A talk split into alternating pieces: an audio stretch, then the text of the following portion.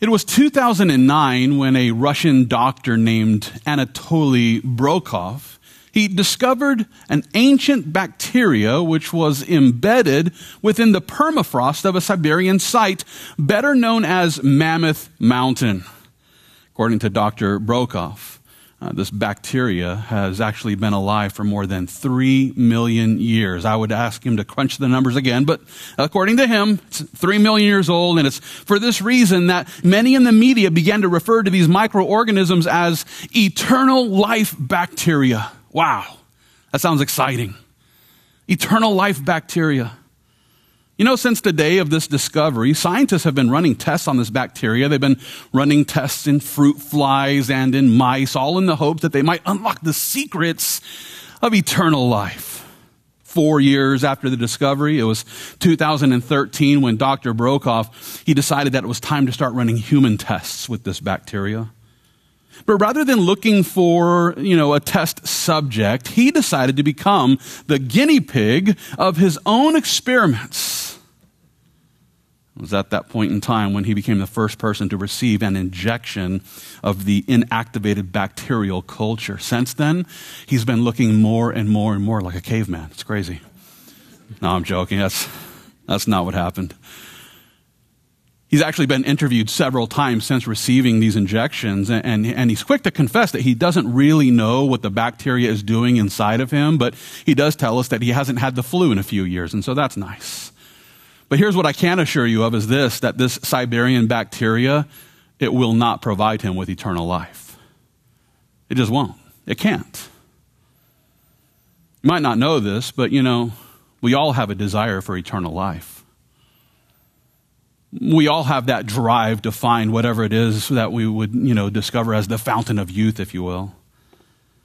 And while this so-called search for the fountain of youth includes, you know, medical treatments that we think will, will prolong our lives or dietary restrictions that will help us to live a little longer or physical activities by which we stay in shape, you know, the, there are also those who are trying to ensure eternal life by attempting to appease our Creator uh, in various different ways. And, and yet, what these f- people are failing to all understand is, is that eternal life will not be ensured by our works. Secondly, eternal life won't be insured by our wealth. Thirdly, and finally, we'll learn that eternal life won't be insured by our will. Well, with this as our outline, let's open our Bibles to Luke chapter 18. Here we find the Lord. He's answering a question about eternal life. And as you make your way to the 18th chapter of Luke's gospel account, we should take a moment to put our text back into its context. First help us to remember that the Lord Jesus was instructing the children of Israel about the importance of prayer and after presenting them with two parables about prayer, parents began to bring their babies to Jesus so that he might pray for them and bless them. And, you know, after blessing the babies that were brought before him, that's when a self-righteous ruler approached the Lord with a question about eternal life. And with this context in mind, if you would, let's pick up our study of Luke chapter 18. We're going to begin reading there at verse 18. Here Luke writes, Now a certain ruler asked him, saying, Good teacher, what shall I do to inherit eternal life? So Jesus said to him, Why do you call me good? No one is good but one, that is God. You know the commandments. Do not commit adultery. Do not murder. Do not steal. Do not bear false witness. Honor your father and your mother. And he said, All these things I have kept from my youth. Now, here in these verses, we're introduced to this certain ruler who had a specific question about eternal life.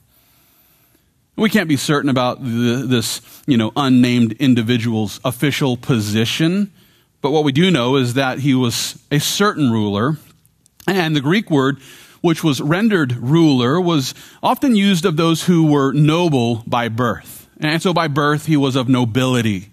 The same word was also used of those who, who held a primary position, like, like a commander in chief in the military or the leader of a tribe within the, tri- within the 12 tribes of Israel. We can't say for certain, but this man occupied some sort of position of leadership there in the land of Israel. And, And yet, here we find him actually attempting to manipulate the mind of our Messiah, Jesus. Notice again there in verse 18. Here again, we learn that this certain ruler asked Jesus, saying, Good teacher. Good teacher. What shall I do to inherit eternal life? Now, it's possible that this certain ruler truly believed that Jesus was, in fact, a good teacher. At the same time, it's also possible that he was attempting to be charming in order to manipulate the mind of our Messiah. If that's the case, then this compliment, well, it wasn't sincere at all. No, instead, it was flattery. And if it was flattery, then it may have been offered as a way to control the response of our Savior. And with this in mind, I can't help but to think uh, uh, and remember what, what, what King Solomon wrote in Proverbs chapter 31. There we learn that charm is deceitful. Charm is deceitful. And I know everyone is, you know, every little girl is taught by Disney to look for Prince Charming. And yet, many people who found Prince Charming uh, ended up realizing in the long run that charm is deceitful. Now, this is not to suggest that all charming people are being purposefully deceptive, because someone can be charming and not use it as a, a, way of deceiving, right? And yet there are those who use charm as a way to hide their true intentions. For example, you might not know this, but the world is actually filled with psycho uh, or sociopaths, I should say, who use excessive amounts of charm in order to manipulate the minds of those they're attempting to deceive and control. That being the case, we do well to remember that, you know, constant compliments could be nothing more than a deceptive distraction. We should also take a moment here to consider Christ's response uh, to that compliment. And, and if you would look with me again here at verse 19, here Jesus asks, Why do you call me good? He, he didn't just say, Oh, uh, you, you think I'm a good teacher. Thanks for the compliment. No. He says, Why do you call me good? Why are you complimenting me in this way? And he goes on and asks here, No one is good but one, that is God. Rather than receiving this compliment, Christ Jesus took the time to challenge this certain ruler, and, he did this by encouraging this man to consider the implications of this seemingly insincere flattery. And as we consider the way that this Jewish ruler complimented Jesus by calling him good teacher, I have no doubt that he was actually familiar with the 14th Psalm where David declares this. He says, There is none who does good, no, not one. There's none who does good. God alone is good all the time. Paul actually expounded upon this psalm in Romans chapter 3. It's there where he quotes the 14th psalm and tells us that there is none who does good, no, not one, and then goes on to expound upon this by writing this in verse 23 All have sinned and fall short of the glory of God. None of us do good all of the time, and the reason why is because we've all sinned. We've all fallen short of God's perfect standard. Therefore, God is the only one who is perfectly good all of the time. And with that being the case, you know, the Lord Jesus encouraged that man to consider the implications of this compliment. And, and I want you to think about it like this. Listen, if it's true that Jesus always taught what is good and without fail, well, then it only stands to reason that he must also be the physical incarnation of God the Son. The reason why? Well, it's because only God is good all of the time. So when this certain ruler came and said, Good teacher, and Jesus says, Well, why are you calling me good? Do you mean to say that I'm God incarnate? And I have a hard time believing that that's what he meant. Those who call Jesus a good teacher oftentimes reject things that Jesus taught. I can't even tell you how many times I've been talking with somebody and they say, Well, you know, I, I believe that Jesus is a good teacher. So then you believe that Jesus is God incarnate, right? Oh, no, I don't believe that. Well, isn't that what he taught? That's exactly what he taught. As a matter of fact, it's in John chapter 8, it's verse 58, where Jesus declares most assuredly, I say to you, before Abraham was, I am.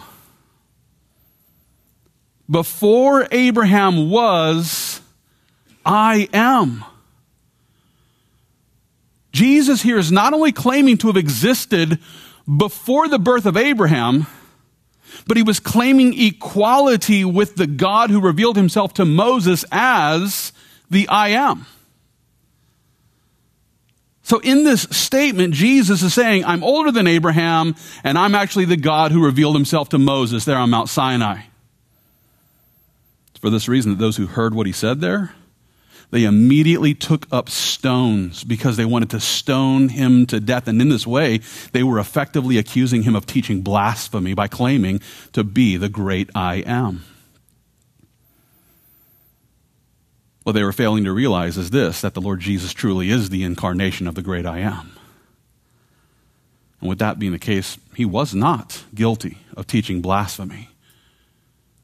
Instead, he was simply revealing his identity. What this also means then is that Jesus truly is the good teacher who always taught what is true. And yes, this of course includes the truthful teachings about his divine nature. Not only that, but Jesus was also teaching the truth in John chapter 8, where he declares this If you do not believe that I am he, you will die in your sins. And while the word he there is in italics, what that tells us is that it's not in the original Greek.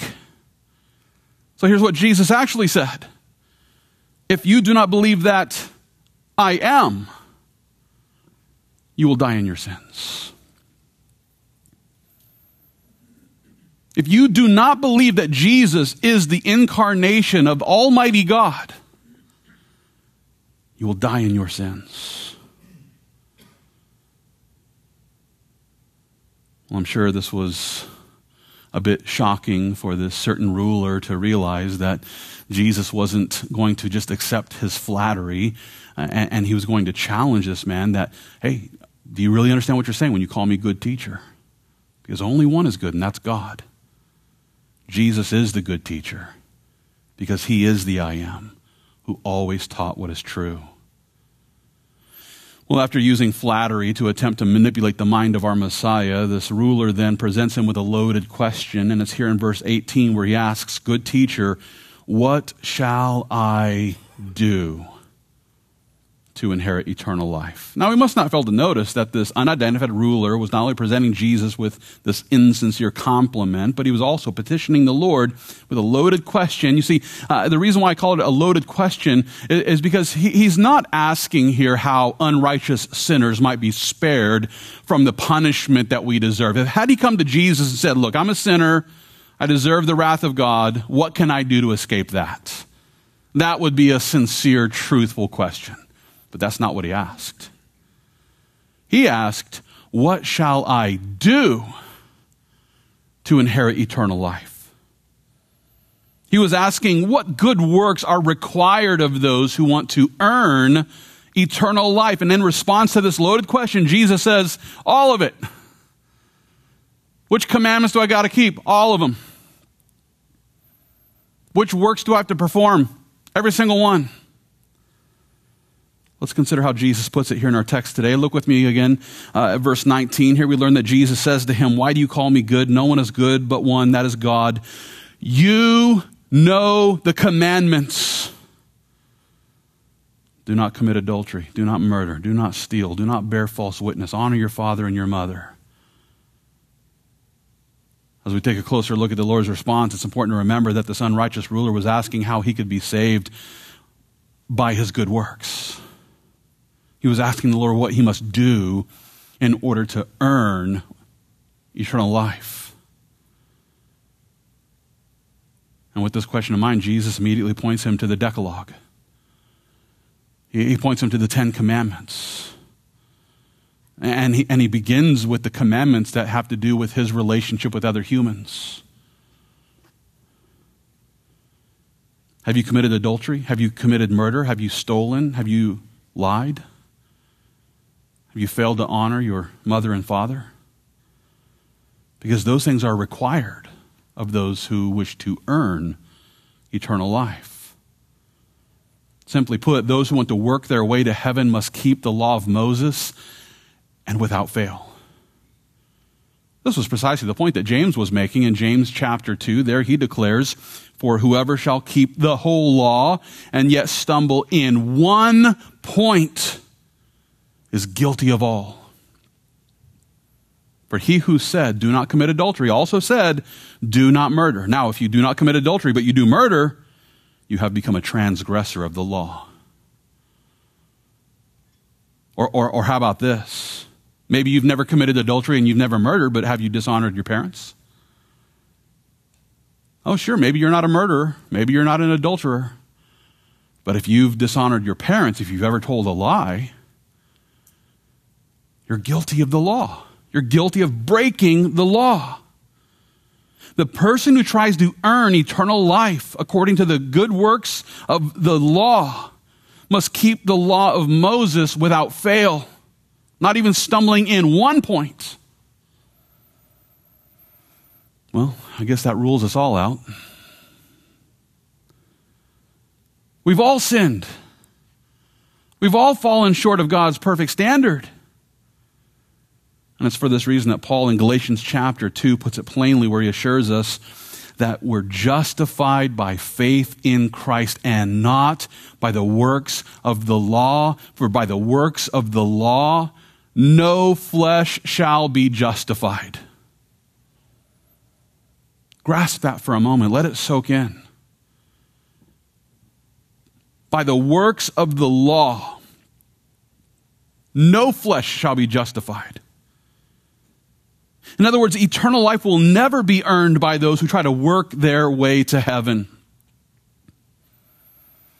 I like the way that Paul explained it in Ephesians chapter 2. There he declares, By grace you have been saved through faith, and that not of yourselves. It is the gift of God, not of works, lest anyone should boast. According to Paul, by the, uh, the, grace of God by which sinners are saved from his righteous wrath, the grace of God which, which can save us from the, from the punishment that we deserve, it's, it's a free gift.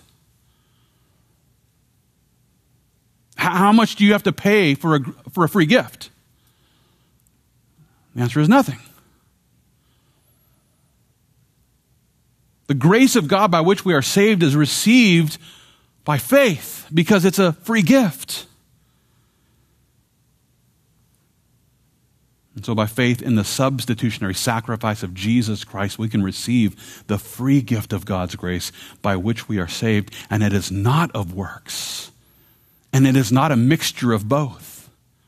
It's not a little bit of grace and uh, a little bit of works. It's not shake and bake, and I helped.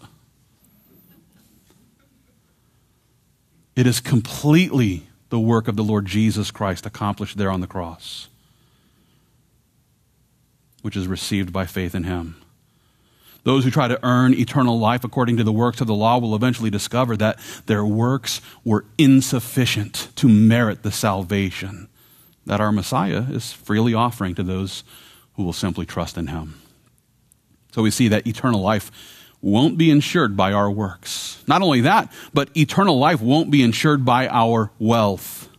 And with this as the focus, let's continue to consider the way that Christ Jesus is answering the question of that Jewish ruler. It's here in Luke chapter 18. If you would, let's pick up our study beginning at verse 22. Here Luke writes, So when Jesus heard these things, he said to him, You still lack one thing. Sell all that you have and distribute to the poor, and you will have treasure in heaven, and come, follow me. But when he heard this, he became very sorrowful, for he was very rich.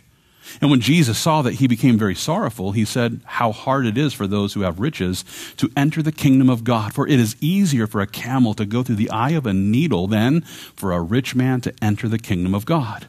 And those who heard it said, Who then can be saved? But he said, The things which are impossible with men are possible with God. Now, here in these verses, we find the Lord Jesus. He's exposing the delusional confidence of this certain ruler who believed that he could somehow work his way to heaven by keeping the law. And, and, and that's where he says, you know, hey, I've, I've done all this from my youth, right? This is nothing more than delusional confidence in his own works. And rather than allowing him, uh, him to continue in this spiritual state of self deception, Christ Jesus here takes the time to expose uh, the, the sin in his heart. And he did this by helping him to see that he actually loved his worldly wealth more than he loved his God. He, he claimed to have been this, you know, righteous ruler who had kept the law since his youth, but in reality, he was guilty of breaking the very first commandment, which is to have no other God before the true and living God. He allowed his wealth to become his God. Remember, it was back in verse 21 where the wealthy ruler assures the Lord Jesus that he's been consistently keeping the entirety of the law since the days of his youth. But what he failed to realize was that he was living in the delusion of self deception, thinking that he was more righteous than he actually was. And with that being the case, the Lord Jesus loved him enough to expose the idolatry that was hidden in his heart. The proof of my point is found in the fact that he was well, he was unwilling to give up his worldly wealth so that he could become a faithful follower of our Savior. The Lord Jesus says, Hey, go get rid of your wealth, give it to the poor, come follow me.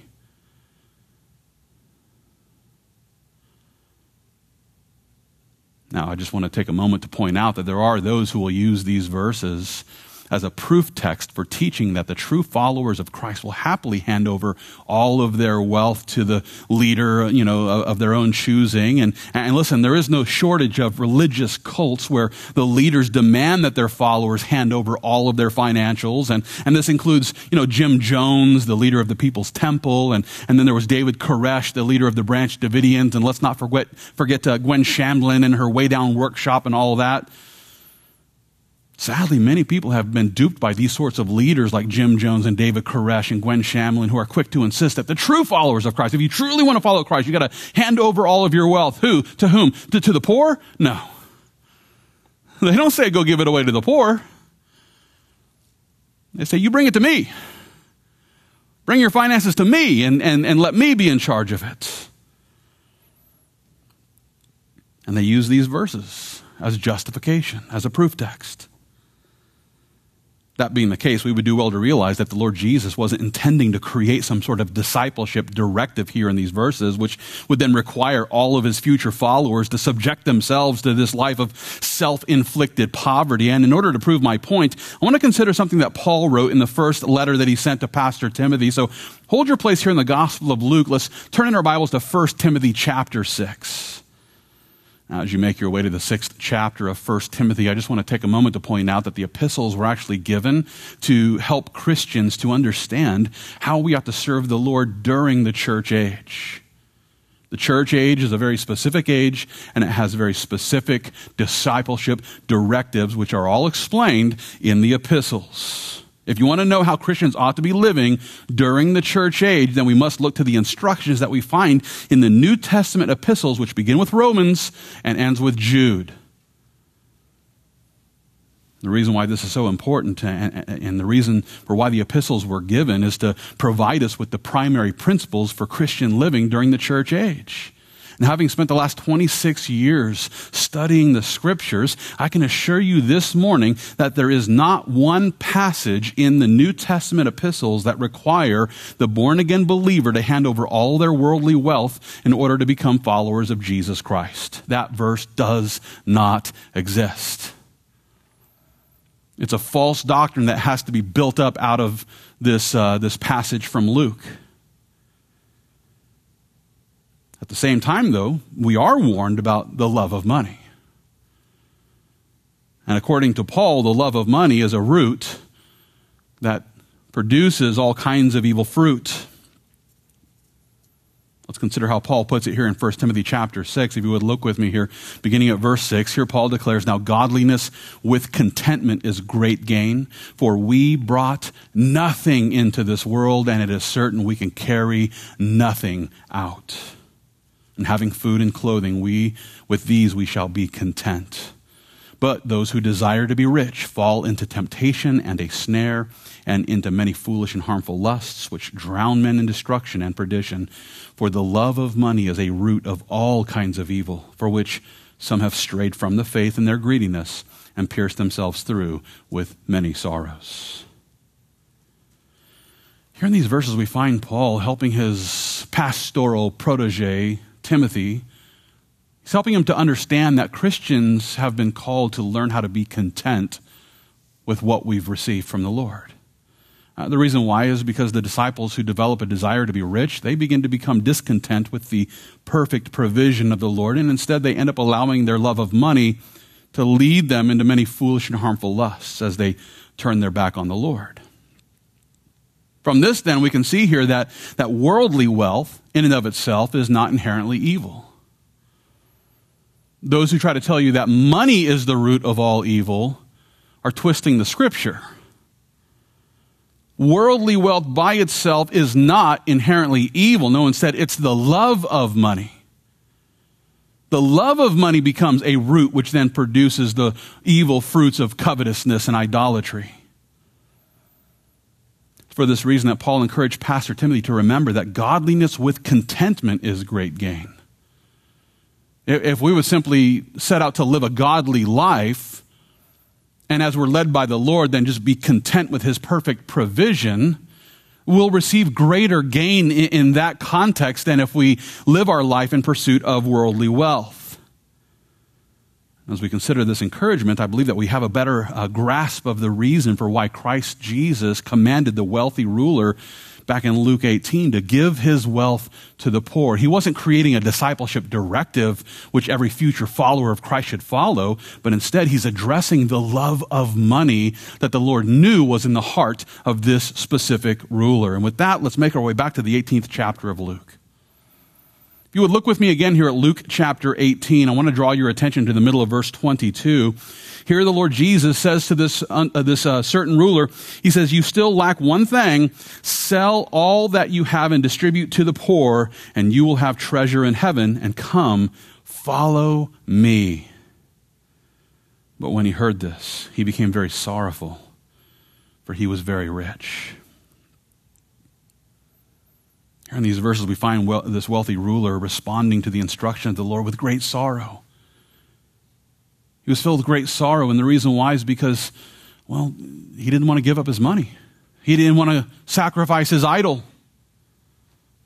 He was also sorrowful because, you know, his delusional state of self righteousness had just been exposed. He realized that he, he was guilty of sin. Christ Jesus also helped him to see that he actually loved his money more than anything else. For all these reasons, he was filled with great sorrow as he realized that he wasn't willing to give up his worldly wealth for the sake of following our Savior Jesus. We should also notice how the Lord responded to his sorrow. So look with me again there at verse 24. Here the Lord tells us that, uh, or uh, actually Luke tells us that when Jesus saw that he became very sorrowful, he said, how hard it is for those who have riches to enter the kingdom of God. For it is easier for a camel to go through the eye of a needle than for a rich man to enter the kingdom of God. Now, as we consider our Savior's response, you know, we should take a moment to consider the explanation that some teachers tend to offer as they lead us to, be, to believe here that, you know, there was, you know, this small narrow gate in the ancient city of Jerusalem, and, and this small little gate was known as the eye of the needle. And, and then they proceed to convince us that, you know, a camel would have to bow its head down in order to proceed through this tiny gate. And, and from this, they introduce a point of application by leading us to believe that, you know, it's not impossible for a wealthy person to go into heaven, but instead, he just needs to humble himself. He needs to bow his head before the Lord, and then he can enter the kingdom of God. And this is all fine and well and all, but uh, listen, as we consider this spiritualized interpretation of the text, uh, you, you, might be interested to know that there isn't any real evidence of a tiny gate in Jerusalem called the Eye of a Needle. It's a wonderful little story that has no basis in reality. Chances are Jesus was referring to, get this, a full grown camel and the eye of a literal needle. Yeah. And if you're thinking, well, that's crazy, exactly. That's the point. The point is, it's impossible.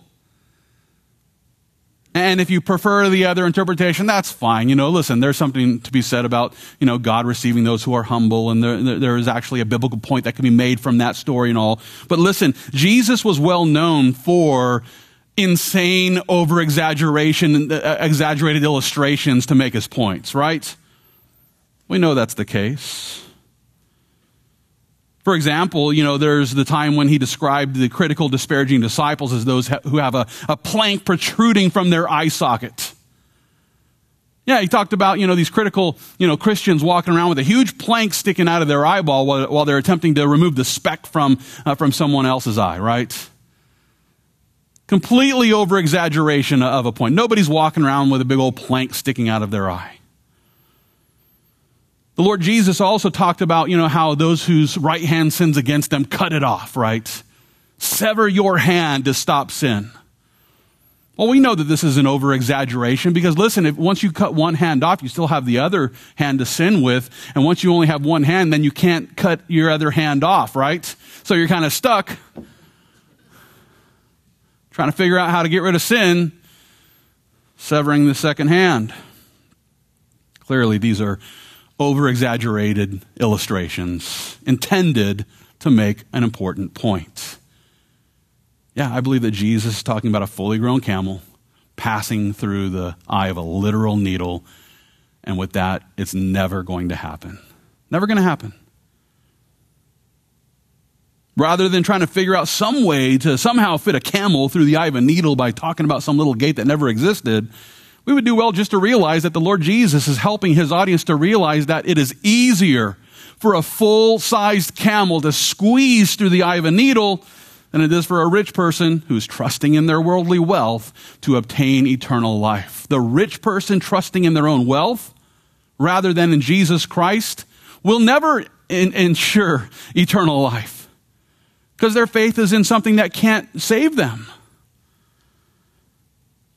and knowing that this is exactly what Jesus meant, well, those who heard him were shocked by the revelation. As a matter of fact, look with me again here at Luke 18, verse 26. Here Luke tells us that those who heard it said, But what about the little gate there in Jerusalem? No, that's not what, that's not what it says. Sorry. That was the message version of the Bible. In verse 26, it says, Those who heard it said, Who then can be saved? Yeah, exactly the point. I'll help you to know that the average Jew there in the first century, well, they had been taught that the worldly wealth, uh, that, that worldly wealth was actually evidence of God's blessings. Kind of similar to what you find in word faith churches, you know. That, that, that the more wealth you have, the more blessed you are of God. And that's what they believed, that worldly wealth was evidence of God's blessing or, or God's favor. Therefore, they also believed that those who were blessed with worldly wealth had no problem obtaining eternal life, that the wealthiest people were sure to enter into eternal life. So when Jesus here informs them that it's impossible for those who are trusting in riches to enter the kingdom of God, they were, they were completely shocked by this completely blown away as they began to realize that obtaining eternal life was more difficult than they originally believed. If, if the wealthy can't buy their way in, who can? Well, listen, we've already learned that no one's going to work their way into heaven. And now we understand that the wealthiest people in the world won't be able to buy their way into heaven. And while it's true that those who belong to the wealthy class tend to get their way while they're here on earth, whether it's, you know, through campaign contributions or by bribing those that uh, sit in judgment over us. And, you know, wealthy people have even been known to, you know, get like a five month prison sentence and then get out after one day.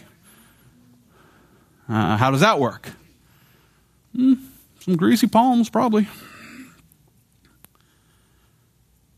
Wealthy people know how to use their wealth to get their way here on earth. And yet, these are the very people who are trusting in their wealth, and one day they're going to realize that that doesn't fly with Jesus. Jesus paved the streets of heaven with gold. So when wealthy people stand before Jesus and start pulling the gold out of their pockets, he's going to be like, What are you doing with asphalt? What are you going to do with that asphalt? Nothing. Wealthy people will not be able to buy the favor of God on the day of judgment. That being the case, we should consider the way that the Lord responded to their question when they asked, Who can be saved? Well, look with me there at verse 27. Jesus there declares the things which are impossible with men are what? Possible with God. Praise the Lord. If you have the liberty to write in your Bibles, then you should underline this passage unless you're reading on a phone. Don't underline because you'll scroll and then it'll be gone. But this is a great verse to memorize or to underline and, and to remember. Isn't it nice to know that the things which are completely impossible for us are entirely possible for God? Regardless of your financial status here on earth, we can uh, all obtain eternal life by faith in Jesus Christ. And that's true whether you're wealthy or whether you're poor. Our admission ticket was already purchased with the blood of Jesus Christ, and it's waiting at will call for those who will simply receive it. But those who try to buy their way into heaven will be sorely disappointed. And the reason why is because eternal life won't be insured by our works, nor will it be insured by our wealth. Thirdly and finally, eternal life will not be insured by our will.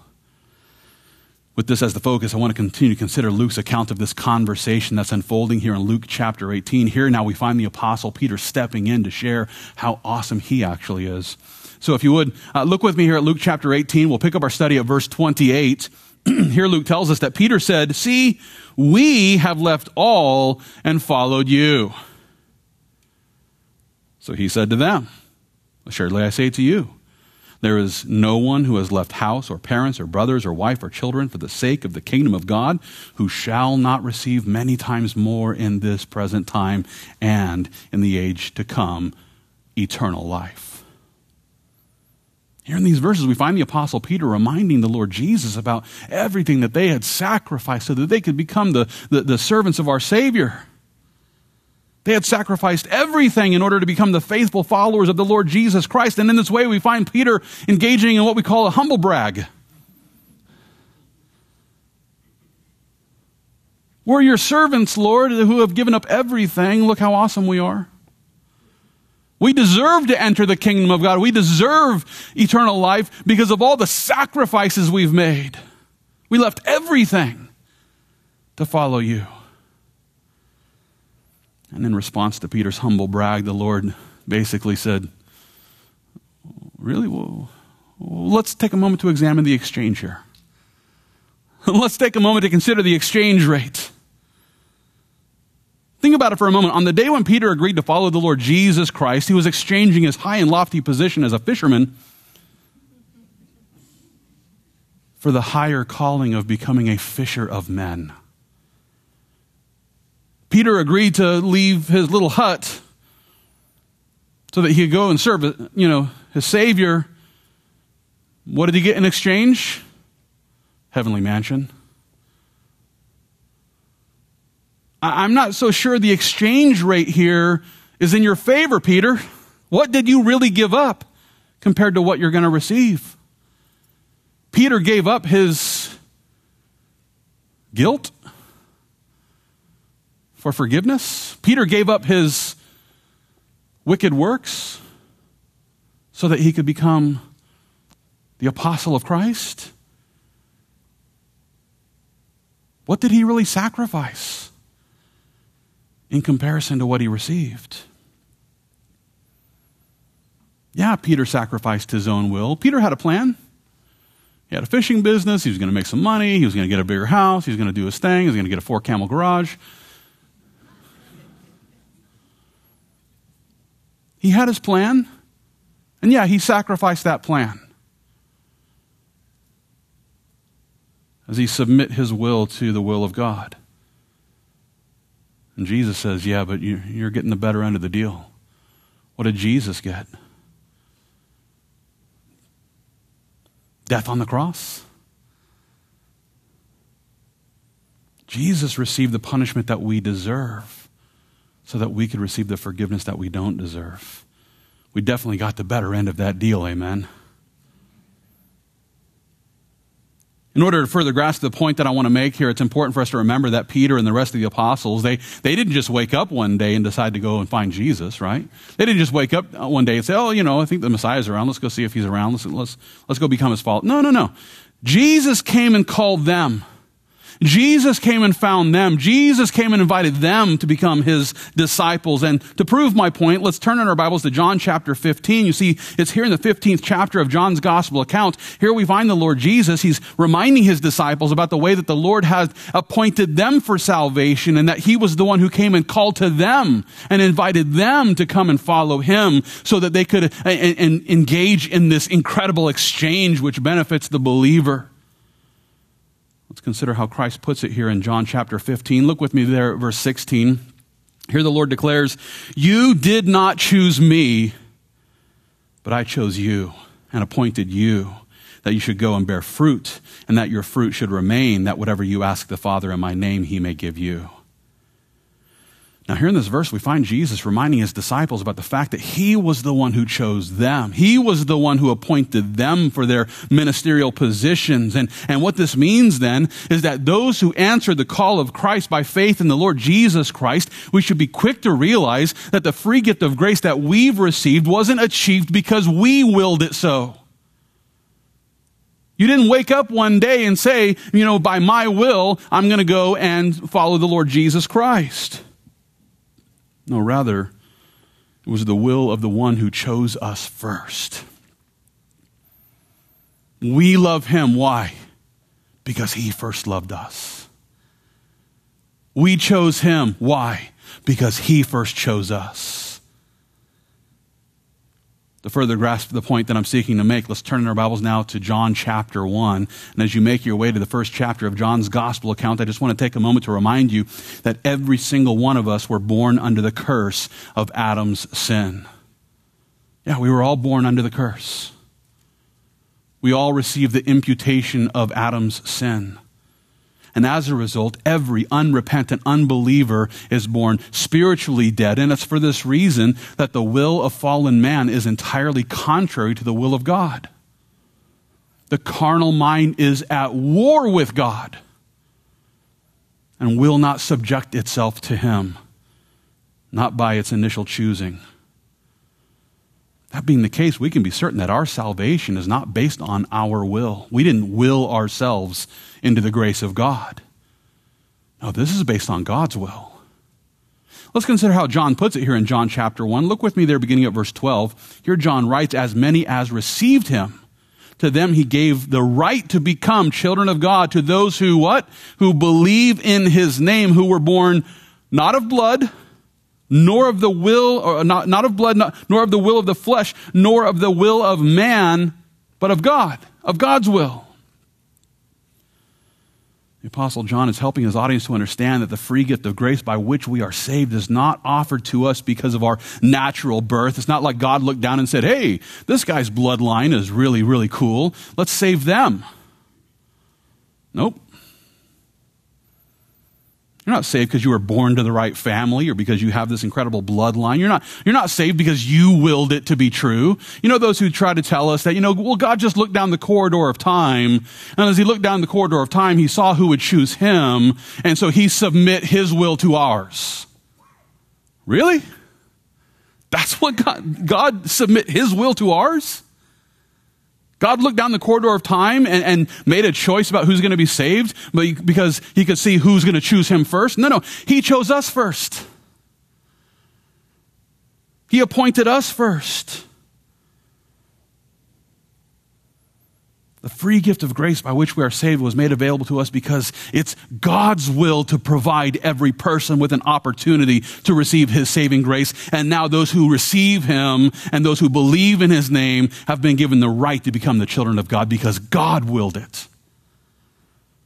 This is precisely the point that Peter was making in 2 Peter chapter 3. There he declares the Lord is not slack concerning his promise, as some count slackness, but is long suffering toward us, not willing that any should perish, but that all should come to repentance. It's not God's will to let people perish in the fires of hell, and it's for this reason that hell was created for the devil and his demons.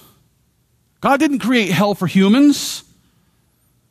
And because it's His will that everyone should be saved, He's now patiently providing every person with the same opportunity to repent and receive the free gift of grace by faith in Jesus Christ.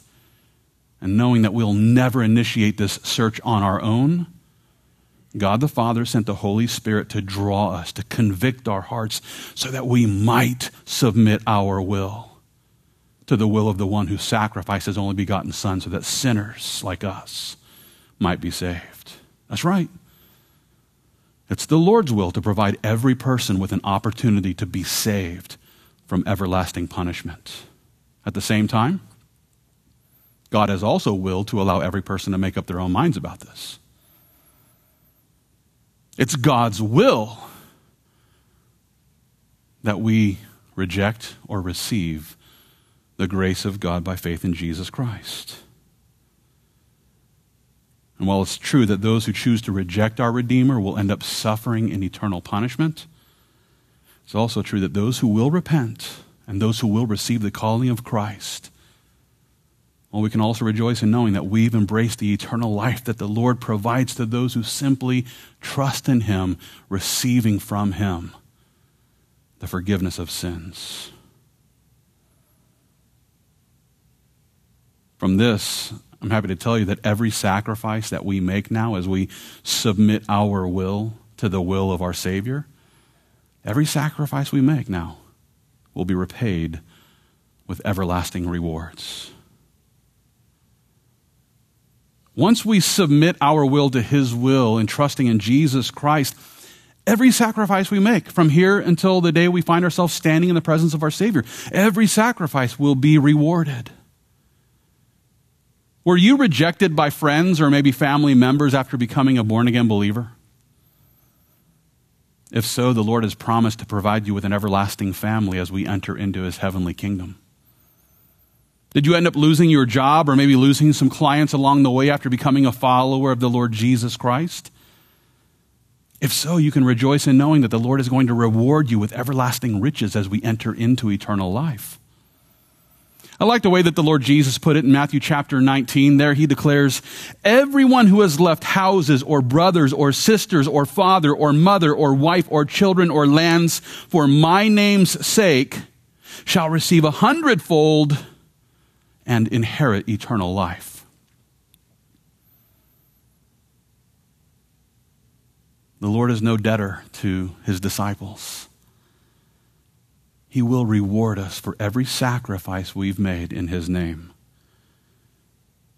That being the case, I encourage you to remember what Paul wrote in Philippians chapter 2. There he declares, Therefore, my beloved, as you have always obeyed, not as in my presence only, but now much more in my absence, work out your own salvation with fear and trembling, for it is God who works in you both to will and to do for his good pleasure. In other words, the born again believer has been called to now work out our salvation with fear and trembling as we enter into the process of sanctification. As we submit our will to the will of God by faith in Jesus Christ, we begin to engage in the process of sanctification, uh, which happens as we continue daily to submit our will to the perfect will of God. Yeah, we all, we all have a will. We all had a plan before we came to Christ. We all had our goals.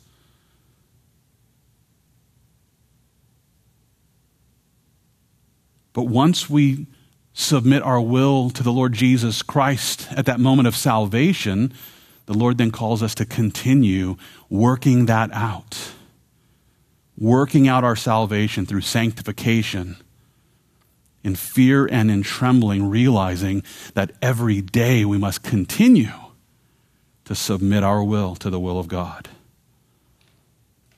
And yeah, that's going to that's going to cause us to sacrifice some stuff. that, that's going to cause us to, to give up some things that the Lord wants us to let go of so that we can serve our Savior according to, to the will of Him who is working in us so that our will is in line with the good pleasure of His will. Now, as we begin to wrap up this study, it's important for us to remember that the eternal life that we all truly desire, it isn't something we access through medical treatments. You know, you, you, can, you can get, you know, medical treatments done, you know, from today to the, to, to the day of your death. You, you can get so many facelifts for the rest of your life that, you know, by the time you die, your nose is on the backside of your head. But you're going to die. You, you can get all the vaccines that you possibly can so that your arm looks like a, an old junkie. Still going to die. You can engage in all the dietary restrictions, uh, eating the, the right things and not eating the wrong things and making sure that you're watching your weight and all these sorts of but you're still going to die. That's why I say, praise the Lord, pass the biscuits. and give me some more butter. I've been called to hasten the day of the Lord. I'm not trying to stay here longer than I need to. No, I'm joking. And I, and I love, you know, I, I, I love engaging in mountain biking. It gets me some physical activity and exercise, but listen, I'm still going to die. Maybe mountain biking. These things will not ensure eternal life. This corrupt body has to give way to the incorrupt body that we receive in the resurrection. And those who are seeking to secure eternal life must remember that it will not be ensured by our works.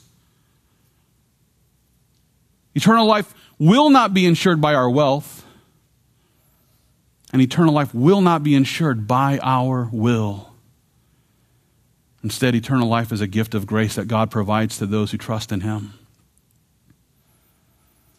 I like the way that Jesus described it in John chapter 17. There he declares this. He says, This is eternal life. You want to know what eternal life is? Well, here we go. Jesus is telling us, This is eternal life, that they may know you, the only true God, and Jesus Christ, whom you have sent. Christian, listen, eternal life. It's not just about a quantity of life. That's what we tend to think about eternal life, you know, being really, really long time, uh, you know, that we continue to live with the Lord forever and ever, you know. So we just think about, you know, quantity of life, last forevermore. And that's true. But eternal life is so much more than that. Eternal life is about a quality of life that's enjoyed by those who develop a deep, abiding relationship with God by faith in his only begotten Son, Jesus Christ. This is eternal life